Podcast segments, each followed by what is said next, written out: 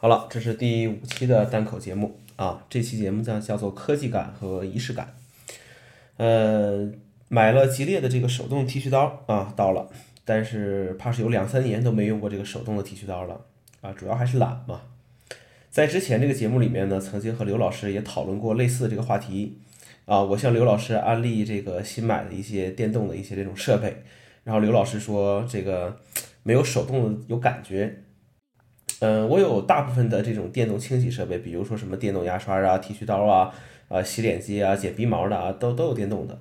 呃，为什么买这些东西呢？很简单，因为这个这个人比较懒啊，人比较懒。呃，我父亲每次看到我在用电动牙刷刷牙的时候，就说说你这个懒的已经连刷牙都不愿意动动手了。呃，其实这个东西呢，我们享受着这个所谓的科技带来的一个便利啊。我的牙齿牙龈不太好，然后呢，我就看了一下，说电动牙刷还不错，因为呢，它可以控制一下这个刷牙的时间呢，呃，节奏啊，包括这个呃，包括一些其他的一些这个好处吧。啊，这个大家可以去看一下。呃，其实这个东西确实会提高一下自己这个所谓的这个生活的这个品质，因为，呃，买了这东西之后呢，我这个人还比较财迷，总想着呢要去好好去用这些这个产品啊，所以说，呃，电动牙刷是用的比较久的一种这个产品了，呃，享受着这种科技的带来一个便利啊，享受着科技带来便利。当然了，我也会告诉你一点，电动牙刷刷鞋啊也是非常干净的啊，也是非常干净的。呃，问题呢出现在很多时候，所谓的这些高科技的产品，会让一些有仪式感的东西就不复存在了。呃，小的时候去那个理发店理发的时候，都是一些老式的理发店啊，现在很少了，几乎见不到了。呃，我爷爷那个时候呢，总是要去所谓这个刮面啊、修面，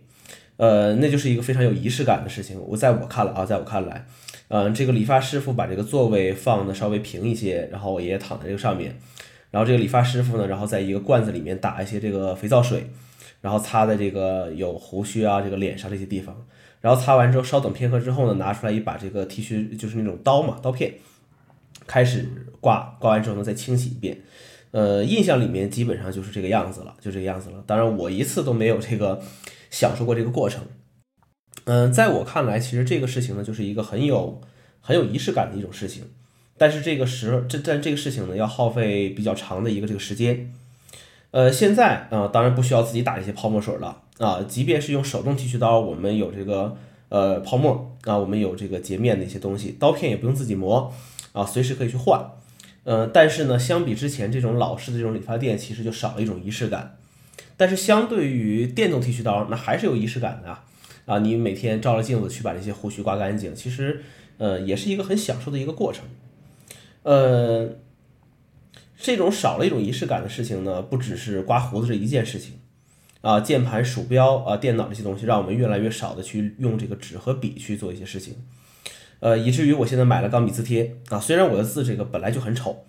呃，但是每次把这个钢笔把这个水给它吸上去之后，然后再用这个纸巾把这个笔尖擦干净的时候，心里面呢依依旧是很舒服的，因为，